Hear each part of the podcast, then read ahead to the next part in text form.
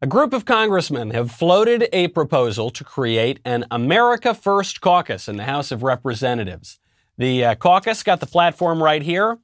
A fairly modest endeavor to defend the American nation, to defend the quote, Anglo Saxon political tradition, and notably to oppose ugly architecture in federal buildings. Sounds great to me. Sign me up, right? Well, you understand. Some liberals have called it racist. I, now, I know this will come as a shock to you. They never do that sort of thing. And I know this is going to come as a shock to you as well. Republican leadership went squishy, caved. They're running away from it as fast as they can. But you know what? The Anglo Saxon political tradition is a wonderful thing. And ugly architecture is a very bad thing. And we will get into all of the America First Caucus policy platform, even if the squishes won't. I'm Michael Knowles. This is The Michael Knowles Show.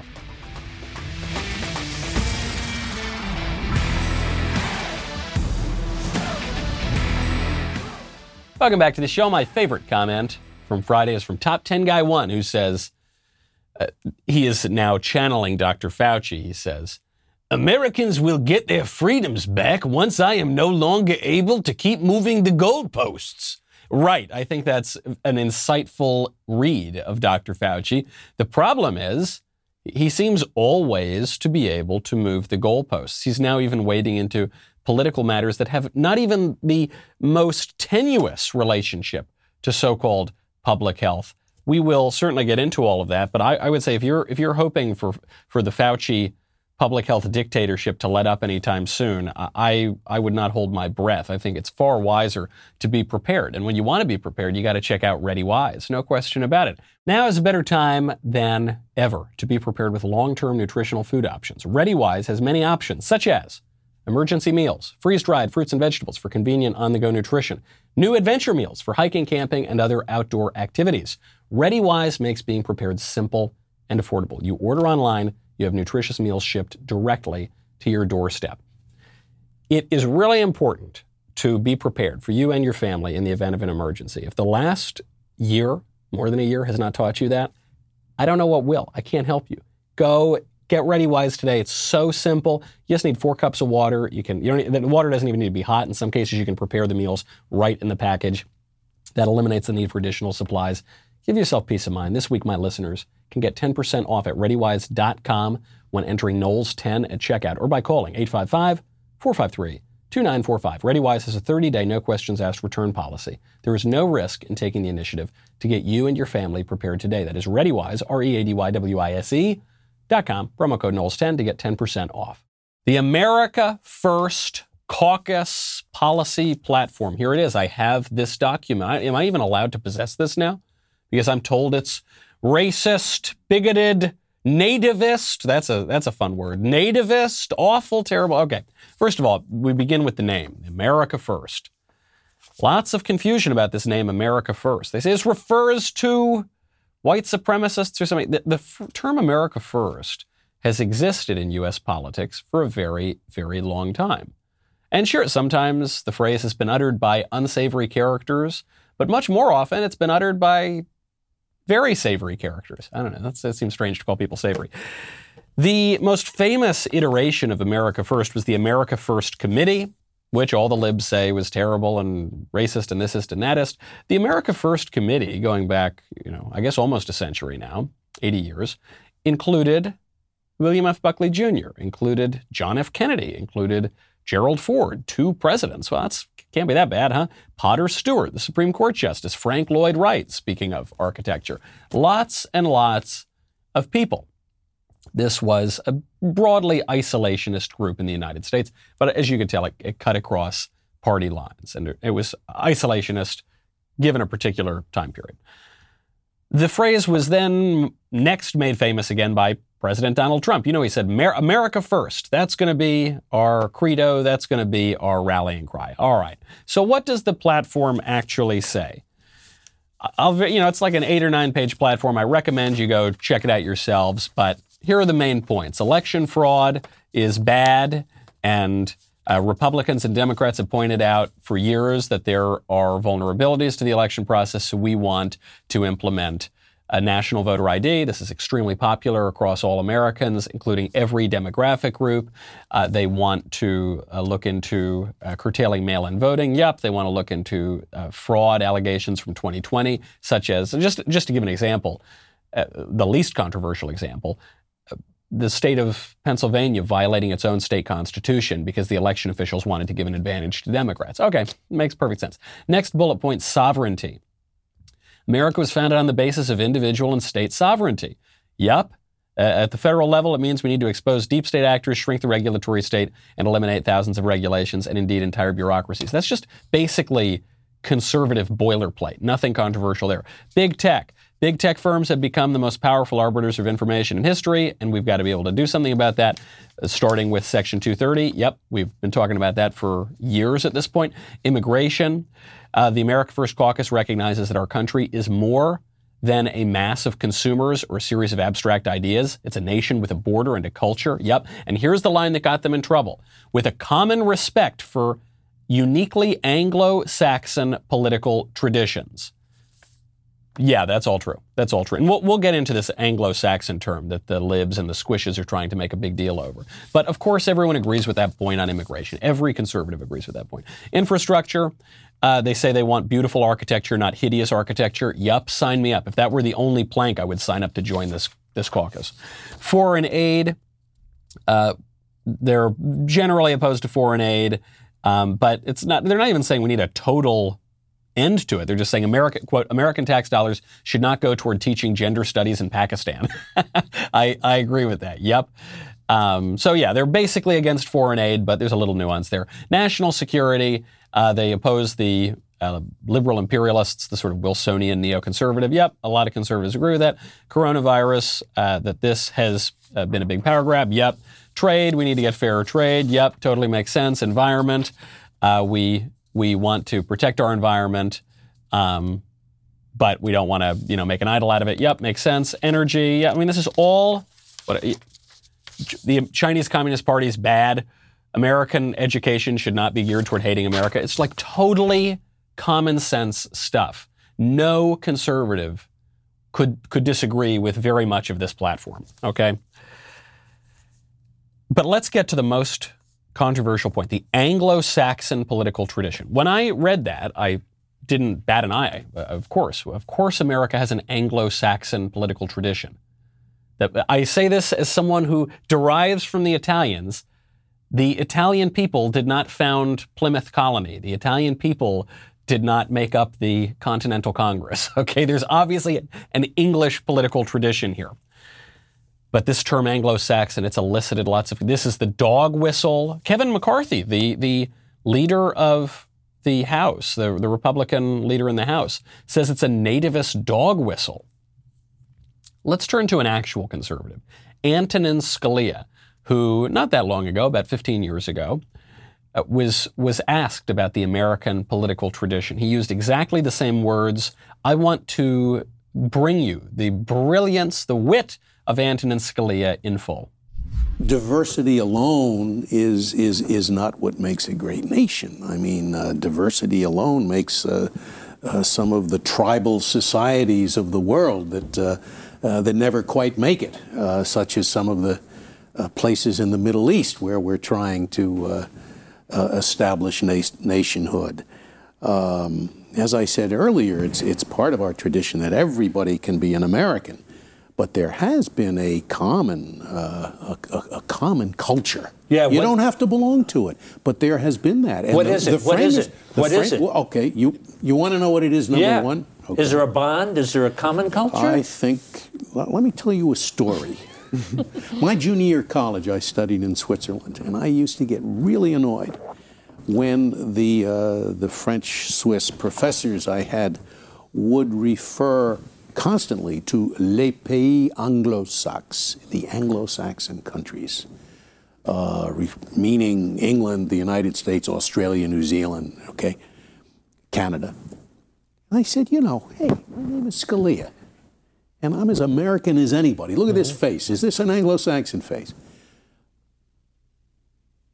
I had never been in England, but at the end of my year, I went to England, and I felt at home there is, there is no doubt that American culture, American common culture, which nobody has to belong to, originates with English culture. And that includes Shakespeare, it includes nursery rhymes that we all know and that we use as examples. That's our common culture. And I think the framers recognized that.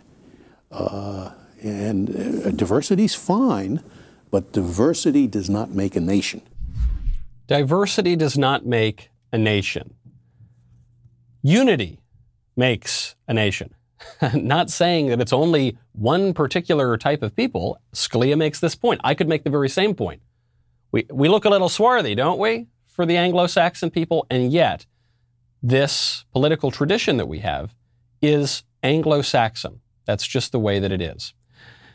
People now are quibbling over all these sorts of little terms, and they're saying it's that this is a pagan reference. I actually heard someone say that it was uh, the Anglo Saxons refer to pagans, and uh, Saint Ethelbert would would firmly disagree with you. I think because he was the king of the Anglo Saxons, converted to Christianity in the year 601, 400 years, more than 400 years before the Norman conquest. It's all, I think, disingenuous stuff. It's all disingenuous stuff to deny the real political tradition in this country, which really does come from a specific place, from England. And we want to pretend that it doesn't, and we want to pretend that, oh, it's just all universal and it's all just an idea floating in outer space.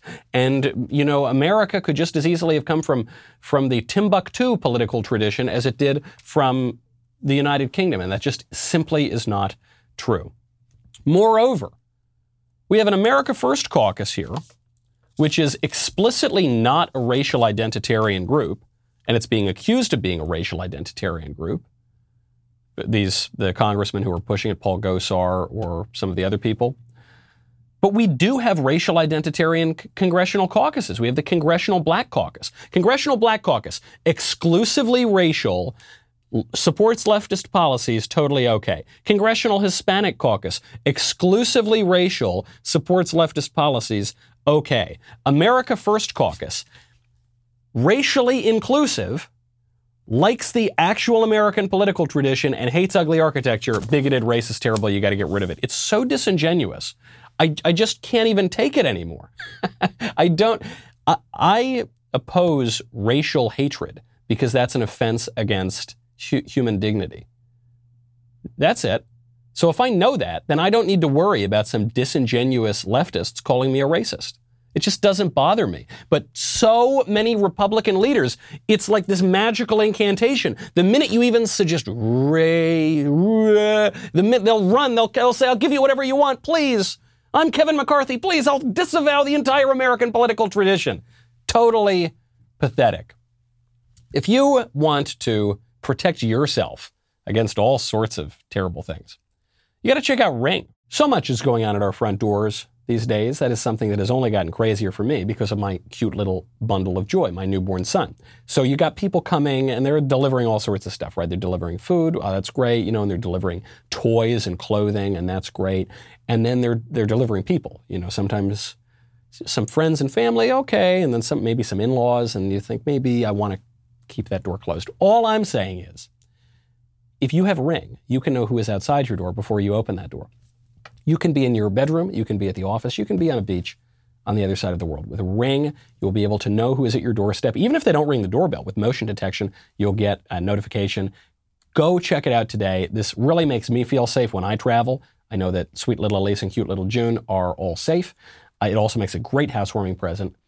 Do not wait. Get a special offer on the Ring Welcome Kit at ring.com slash Knowles. Comes with Ring's Video Doorbell 3 and Chime Pro the perfect way to start your Ring experience. Go to ring.com slash Knowles. That is ring.com slash Knowles.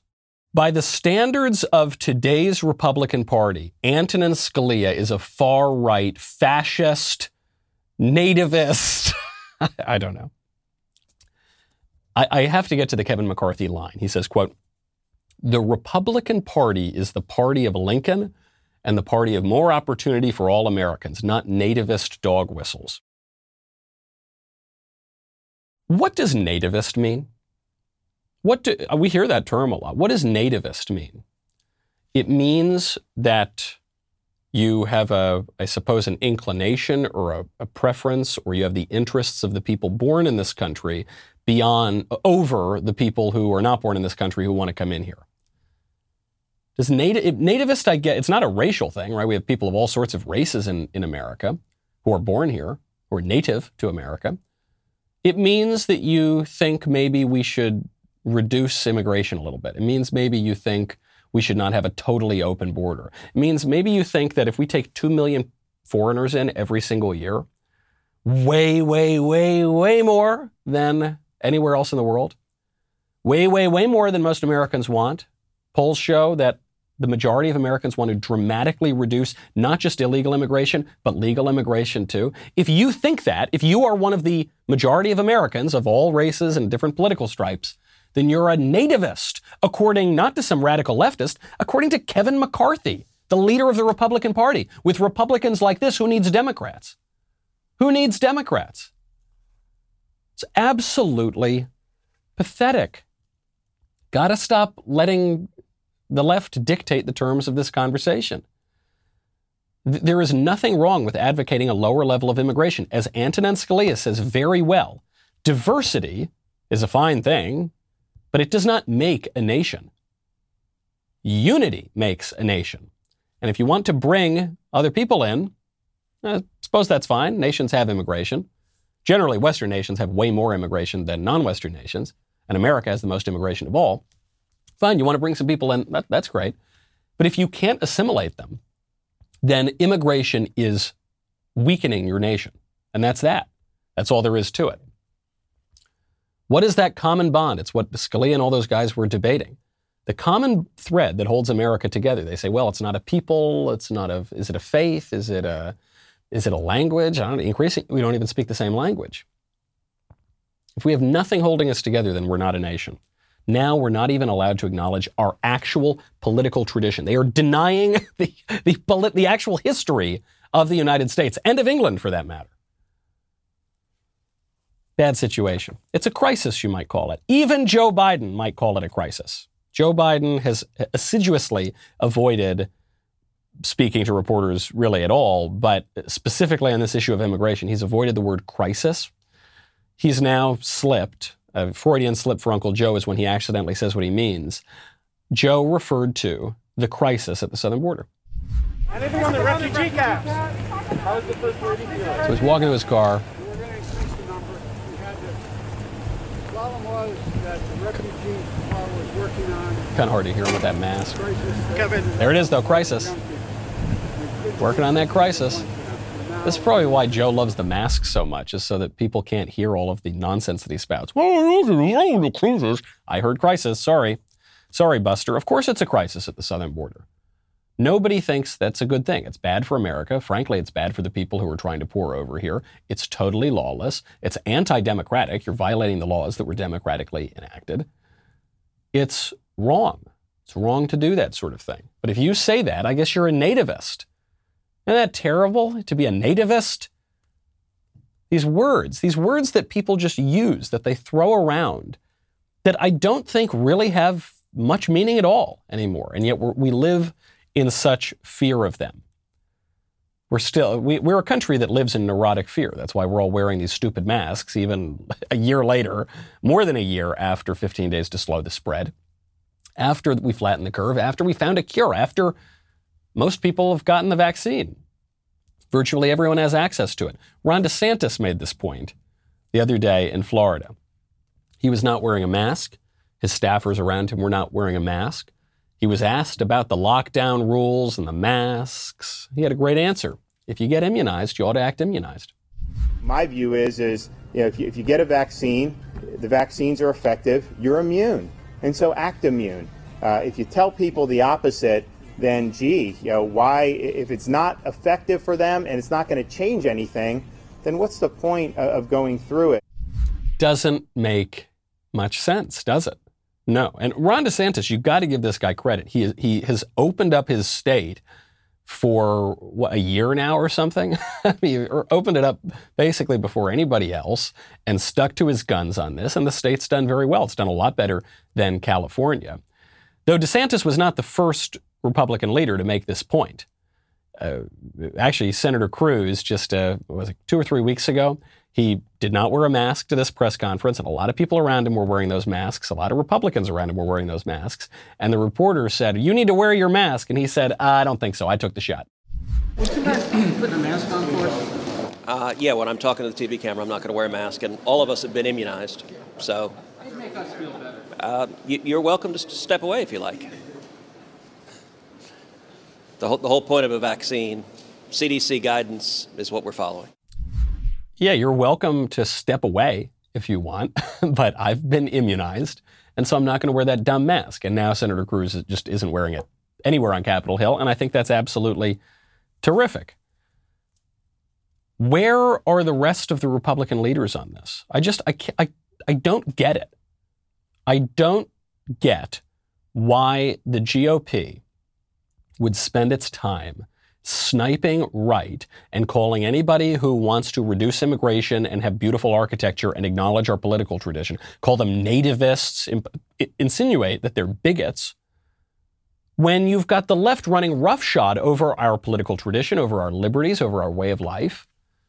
That's the wheat from the chaff. You got guys like Cruz, you got guys like DeSantis who stand firm, and then you've got people like Kevin McCarthy. I hope that guy changes his tune real fast because it's pathetic. And he, you know, in the in the last squish battle, you had Kevin McCarthy versus Liz Cheney, who is probably the worst of the worst in the House of Representatives.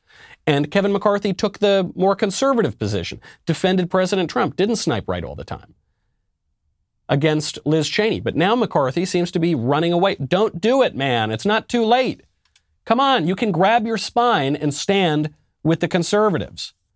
It's not too late. I'm not saying we've got to cast Kevin McCarthy into outer darkness, but just come on. You know, we talk a lot about various gender reassignment surgery here and affixing different appendages.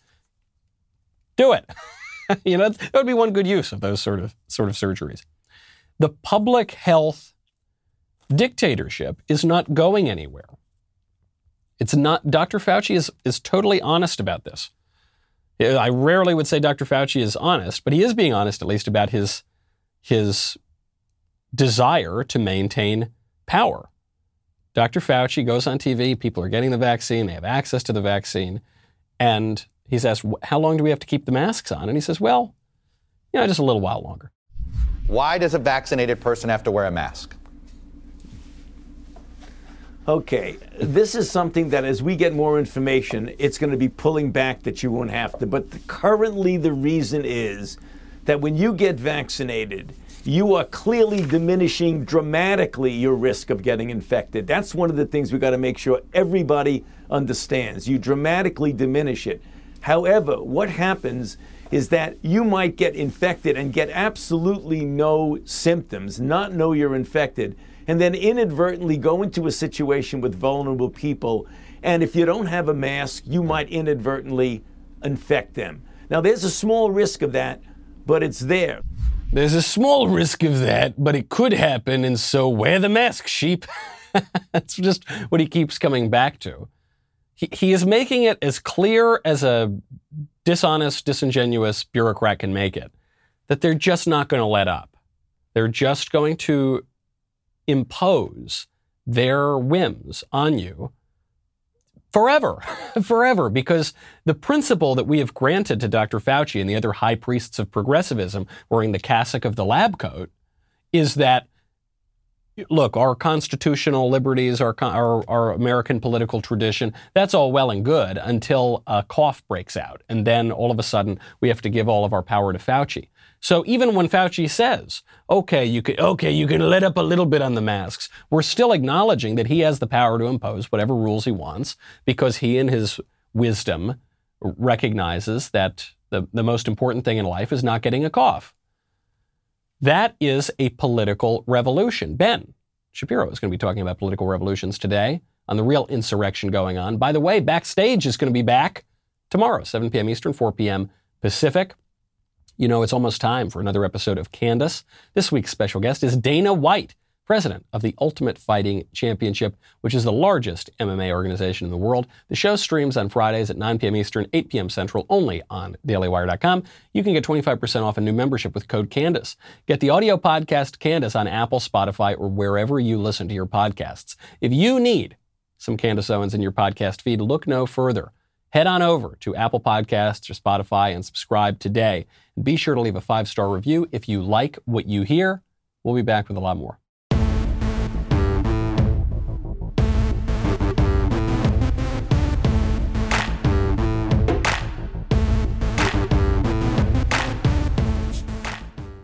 Dr. Fauci says even if you've been vaccinated, you've got to keep your mask on because there's a very, very infinitesimally small chance that even though you're immune to coronavirus, you could carry it and infect somebody else. Do you see the problem, though, with his logic here? The vaccine is available to just about everybody. We can all get the vaccine. I have not gotten the vaccine. Many people, many of my friends have gotten the vaccine. I have. It, it's not that I have not gotten the vaccine because it's uh, it's not available to me. It is available to me. I've made a calculation of my risk from the coronavirus. The data and the science show I'm not particularly at risk, so I just don't see any need to get it. I don't get the flu shot either. Just I, I don't I don't worry about that kind of thing too much. Not it's not at the top of my priority list. Okay. So Dr. Fauci is now telling people that even if they've gotten the vaccine, they need to wear a mask to protect me because I haven't received the vaccine. So I could still be infected if they're carrying it. But I'm here to tell you, Dr. Fauci, don't do it on my account. Don't do it for me, buddy. Obviously, I don't worry too much about that. That's why I haven't gotten the vaccine. So if the vaccine is available to everybody, this excuse that we've got to continue to mask and lock down and, and upend our whole culture for the, the poor people who, who might be infected by it, it falls apart. The vaccine is available, but he doesn't want to let up on this because he doesn't really care about our political traditions and our political liberties, as he told Joy Reid on MSNBC the other night. Congressman Jordan mentioned the people of Ohio. I care very much for the people of Ohio. I don't want to see them get sick or die because we have 560,000 Americans that have died so far. So we're looking at it from different perspectives. I'm looking at it from a public health perspective, and he was talking about the infringement upon liberties. Right now, what we need to do is get this pandemic behind us, and we will do that, and it will not be an indefinite period of time. It will not be an indefinite. It'll be two weeks to slow this, bro. Whoops. Oh, I forgot. I forgot it's been a year. Give me a break. It won't be indefinite. It'll just be however long I want it to be, says Dr. Fauci. I, I love, too, the way he poses this. He says, look, it's just two different perspectives. Jim Jordan, he's looking at it from the perspective of our of the law and civil liberties and our political tradition and our whole culture. But I'm looking at it from the perspective of public health. And it's such a demagogic way to put it. But what he's, what he's really saying, Fauci, the reason he's confident enough to say this, is that he knows that the American political tradition and our liberties are politically incorrect now, and that the cult of public health is the ascendant religion in America, the cult of secular progressivism, where bureaucrats make all the rules for us, like eggheads such as Dr. Fauci make all the rules for us. So he knows that he's going to win that if it's really just a battle between those competing values. But, but I don't think these are irreconcilable values. I think that everything we do in life involves some kind of risk. And the risk now from coronavirus, with a vaccine out there, the risk now is you could not find that risk with the smallest, m- most high powered microscope in the entire world. That is how infinitesimally small that risk is compared to plenty of other things that we do all day long. We get in our cars, we walk across the street. And so, in that prudential judgment, that risk calculation you've got to make, it's not even close. But Dr. Fauci doesn't want to bring words like prudence into this, or he doesn't want to acknowledge the legitimacy of our political rights in this country to govern ourselves. Because, look, he's just trying to keep us all safe. Just trying to keep us all safe. Come on, man. It's not going to be indefinite. You know, I got to tell you, I'm looking around, not just in our country, but countries around the world. It, it kind of looks like it's going to be indefinite. I'm looking up in Canada right now. Canada has essentially declared a public health regime that will suspend all political rights that in any way contradict the uh, caprices and whims of the experts. We have implemented the strictest measures in all of North America. And the difficult truth is, every public health measure we have left comes with a massive cost to people and their lives. But we have never shied away from doing what's necessary. We have made the deliberate decision to temporarily enhance police officers' authority for the duration of the stay at home order. Moving forward, police will have the authority to require any individual who is not in a place of residence to first provide their purpose for not being at home and provide their home address. Police will also have the authority to stop a vehicle to inquire about an individual's reason for leaving their residence. And our inspectors will also be ensuring that those who absolutely must come to work are strictly following the public health measures. For our employers and employees, take note this is your last warning. This is the vision of the future. Eggheads sitting in ill fitting suits with their glasses on, perfectly straight face, saying, Hey, listen, society, this is your last warning. Stay imprisoned in your home, or we will arrest you because of the cough that we said was only going to be a worry for two weeks a year ago.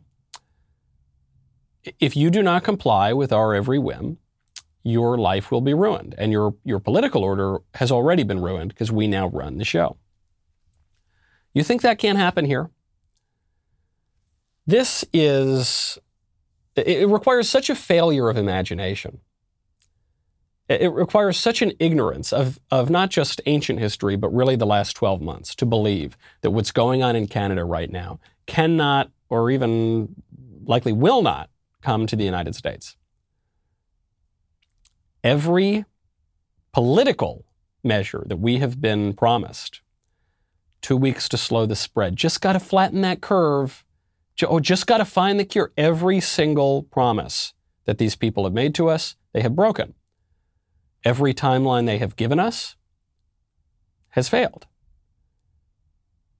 It has only gotten more intense, more draconian. Looking around at the Anglo Saxon peoples you know, England, Australia, New Zealand, Canada, United States. Look what, look what our friends around the Anglosphere are doing.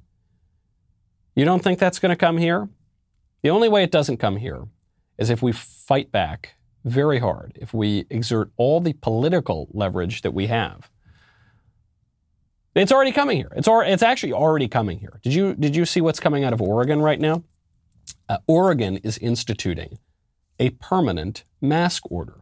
Michael Wood, who is the administrator of the state's Department of Occupational Safety and Health, said that it is necessary to make a permanent, quote, permanent mask rule to keep current restrictions from expiring. And Michael Wood said, We're not out of the woods yet. Michael Wood says that it's, it's so on the nose, it's so cartoonish and yet that's what we're getting. Oregon won't be, won't be the last state to try something like this. They might be the last state to succeed, but they might not be the last. They, they very likely won't be the last state to try something. I have spoken to putatively conservative public health officials who have I've said, hey, are we ever going to get rid of these dumb masks? These filthy, undignified masks? And they'll tell me, well, you know, Michael, look, yeah, coronavirus, that'll go away at a certain point, but uh, you know, look, it's kind of gross. Can you imagine? We were all flying on airplanes in the past without masks. I, I can't imagine that. I do that every time the stewardesses aren't looking. I take the mask down. Yes, I can imagine that because I'm a human being and I don't want to muzzle myself. Because I have some modicum of self respect, or at least respect for our civilization. But you guys don't. they, they surely don't have any, any respect for us. So the left is going to keep this up and try to make this permanent. But don't, don't think that that is going to impose order on society. Don't think that just because they're going to exert a lot of control and lock everybody down, and in Canada they're going to threaten to arrest people if they leave their homes, don't think that's going to make a more orderly society. It's going to make a more chaotic society. Because while the left locks down law abiding Americans who respect our political tradition, the left is also going to be permitting and even encouraging radicals and terrorists to go out in the streets and commit political violence. That's exactly what Maxine Waters just did. She instructed her followers to riot if Derek Chauvin, the cop in Minneapolis, is not convicted of murder, of, which is a very difficult case to make. There's really no evidence he committed murder. And if he is not convicted, Maxine Waters says, burn the country down. We've been fighting for so many years for reform, reform, reform. And so, yes, I would like to see the bill in Congress pass on police reform, but I know that the right wing, the racists, are opposed to it, and I don't know what's going to happen to it. But I know this: we've got to stay in the street, and we've got to we've got to demand justice. We're looking for a guilty verdict. We got to stay on the street. Uh, and we've got to get more active. We've got to get more confrontational. We've got to make sure that they they know that we mean business. And there it is. There's the, that confrontational. So Maxine Waters has already, in the past, gotten in trouble for saying she hasn't gotten in real trouble. She's just gotten a few bad headlines, but she never has actually held to consequence she says, when you see Republicans, when you see people in this administration, you get in their face, you mob on them, you get up on, you go to their homes, right? So she's already saying that. What happened last year? People who tend to support Maxine Waters burned down the country, burned down private businesses, burned down government buildings, coast to coast. And now Maxine Waters is saying we need to get more confrontational. More confrontational? What, what is more confrontational than that? Are you going to start releasing biological weapons? Are you going to start detonating nukes? Hard to get more confrontational than burning the country down. But that's what Maxine Waters is going to call for.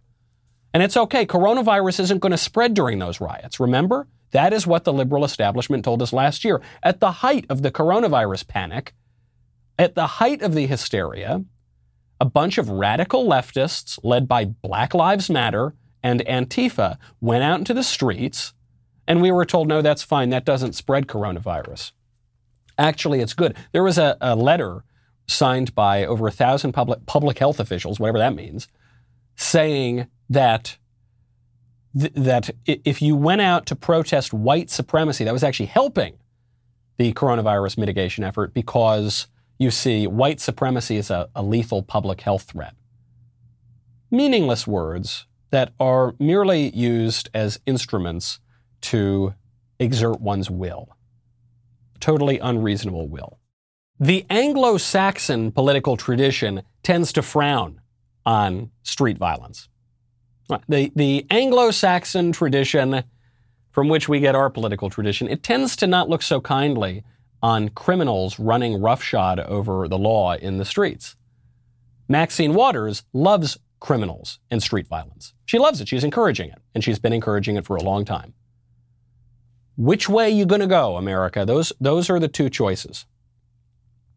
And it's it's not even enough that the street criminal side of the political question is winning. It's that even the putatively conservative Republican leaders are giving cover to the street violence people and attacking their own side. That they'll, you know, they'll fight back a little bit, they'll try to against the street violence people, but really they spend most of their energy going after the people who want to conserve that political tradition. The left is not even content overthrowing the, the whole political order. Obviously, they want to do that. They've wanted to do that for a long time. They've written extensively about that. The left wants to overthrow nature itself. There's a line that Kennedy used to quote, John F. Kennedy. He would say, this is supposed to be a great inspiration. He'd say, Some people see things that are and say, Why? I dream things that never were and say, Why not? And he acknowledged he got this line from George Bernard Shaw. What he didn't know is that the, the line from Shaw comes from this play cycle back to Methuselah, and the line actually comes from the mouth of the serpent tempting Eve in the Garden of Eden. The line that, that Shaw is giving here, that Kennedy is quoting, and a lot of Democrats have quoted since then, is the, the language of the devil. We need t- total delusion. We need to embrace delusion. Well, that is what the left is doing in human nature, not just among consenting adults but even among children in a really disturbing case out of Texas. Is a 10 year old boy in Texas. He just spoke before the Texas State Senate. He spoke to them regarding Bill 1646. This is a bill that acknowledges that it is child abuse to chemically castrate children and give them transsex hormones and mutilate their bodies to make little boys look more like little girls. So this little boy testifies before the, the committee. I hesitated even to play this clip, uh, but it's it's really out there. It's obviously very very public already. I'm gonna I'm gonna blur the kid's face, and I'm not to refer to the kid's name because his mother is obviously abusing him. Uh, listen to his testimony to see how far the country's gotten. Hello, my name is. Um, I love ballet, math, science, and geology. I spend my free time with my cats, chickens, FaceTiming my friends, and dreaming of when I will finally meet Dolly Parton. I do not like spending my free time asking adults to make good choices. I've been having to explain myself since I was three or four years old. Texas legislators have been attacking me since pre K. I am in fourth grade now. When it comes to bills that target trans youth, I immediately feel angry. It's been very scary and overwhelming. It just it makes me sad that some politicians use trans kids like me to get votes from people who hate me just because I exist. God made me. God loves me for who I am, and God does not make mistakes. My mom has been giving everything she has to stand up for me. Wow, there and there it is. We, you can listen to the you, you can listen to the rest of this if you want to. I suspect you don't. But you hear that line, "My mom has been so wonderful," and there there it is. If you didn't already know from the first part of this that this poor little boy is being horrifically abused by his mother, you, you get it there. I, I don't believe that the boy came up with these lines on his own.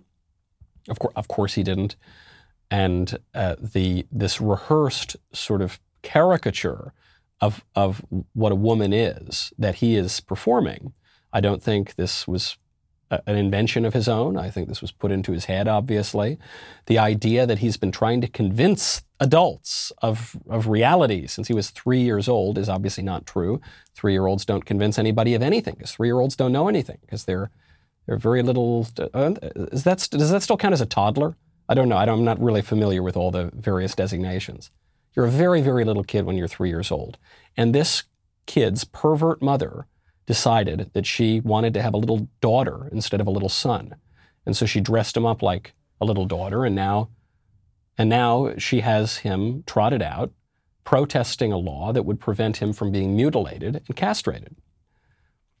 That woman should be in prison. She should not be permitted around children ever. A just society would, would acknowledge that and codify that into law. But we no longer have the ability to do that because on the left, you've got them actively pushing for this stuff to trans the kids and castrate little boys. And on the right, the, the best that we can muster is, well, you know, not until he's 18 well, you know, look, I might not agree with it, but you know, look, it's freedom. You know, well, you know, that's the that's basically the best. That I'm not talking about you people who listen to this show. I'm not talking about our friends here who obviously have a more sophisticated view of this. But I'm talking about the Republican leadership. Broadly speaking, they don't want to get into it. They just want to let the left run roughshod over the culture, even if it means mutilating little boys. Freedom. We would have a freer country if that kid's mother were in prison and people like her. We would have a freer country if we recognized limits to vice and licentiousness and evil, evil acts like castrating little kids. If we if we took fr- the freedom, if we took the the ability of these people to do these sorts of things away from them, we would have a freer country. Because liberty, of course, requires limitations, and licentiousness and liberty are not synonyms. But we, we're not, not allowed to acknowledge limits anymore. George W. Bush, former President George W. Bush, just came out. He's got a new book out about immigrants, and he painted all these pictures of immigrants. And he said, America, we've got to be nicer to immigrants. Do you want to be involved in the immigration yeah, discussion? I do in a way. In a way, I don't want to be prescriptive. I don't want to, you know, tell Congress how to do this or that. I do want to say to Congress, please put aside all the harsh rhetoric about immigration. Please put aside trying to score political points on either side. I, I hope I can help set a tone that is more respectful about the immigrant, which may lead to reform of the system. That's it, you know. And at this point, the host cuts in and says, you know, you, President Bush, you'll remember what you used to say, all these wonderful things uh, on immigration. She plays the clip. You gave an Oval Office address on immigration. I did. These are not contradictory goals. America can be a lawful society and a welcoming society at the same time. There it is. And so there, there is the line, right? And he says, That's right, I did. That's right, you got me. The meaning of that, of course, is that if you can be a lawful society and a welcoming society, what he's really saying is we can, through the law, massively expand our immigration system. Yes, of course, that's what Democrats want to do, and that's what liberal Republicans want to do. But my question is can we be a lawful society and be a little bit less welcoming? That's what, that's what the immigration restrictionists want to do. Because right now we take in about 2 million people a year. Way, way, way, way more than any other country on earth. Way, way, way more than we can handle. You can see the culture crumbling all around us because of these problems of diversity without any unity, diversity without any assimilation. So can we just maybe cool it down a little bit like the majority of Americans want to do? Can, are we allowed to do that? And the answer, of course, according to these guys, according to George Bush and according to the Democrats, is no.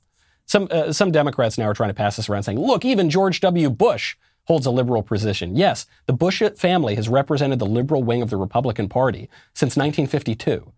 You have Jeb, who says illegal immigration is an act of love. You have George W. Bush, who says he's a compassionate conservative, more compassionate than whom? George H.W. Bush says he wants a kindler, gentler conservatism. Kindler, gentler than whom?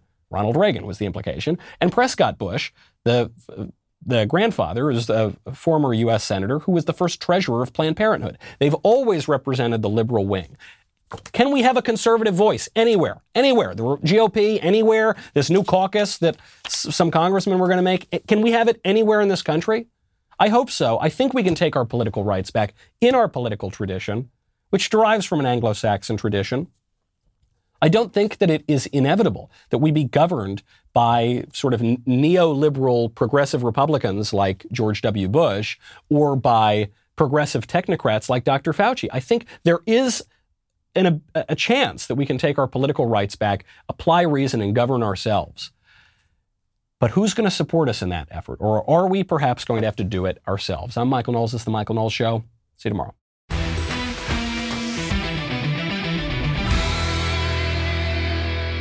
If you enjoyed this episode, don't forget to subscribe.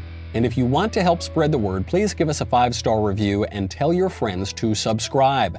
We're available on Apple Podcasts, Spotify, and wherever else you listen to podcasts. Also, be sure to check out the other Daily Wire podcasts, including The Ben Shapiro Show, The Andrew Klavan Show, and The Matt Walsh Show. The Michael Knowles Show is produced by Ben Davies. Executive producer, Jeremy Boring. Our technical director is Austin Stevens. Supervising producers, Mathis Glover and Robert Sterling. Production manager, Pavel Vidovsky. Editor and associate producer, Danny D'Amico. Audio mixer, Mike Coromina. Hair and makeup by Nika Geneva. And production coordinator, McKenna Waters. The Michael Knowles Show is a Daily Wire production. Copyright Daily Wire 2021.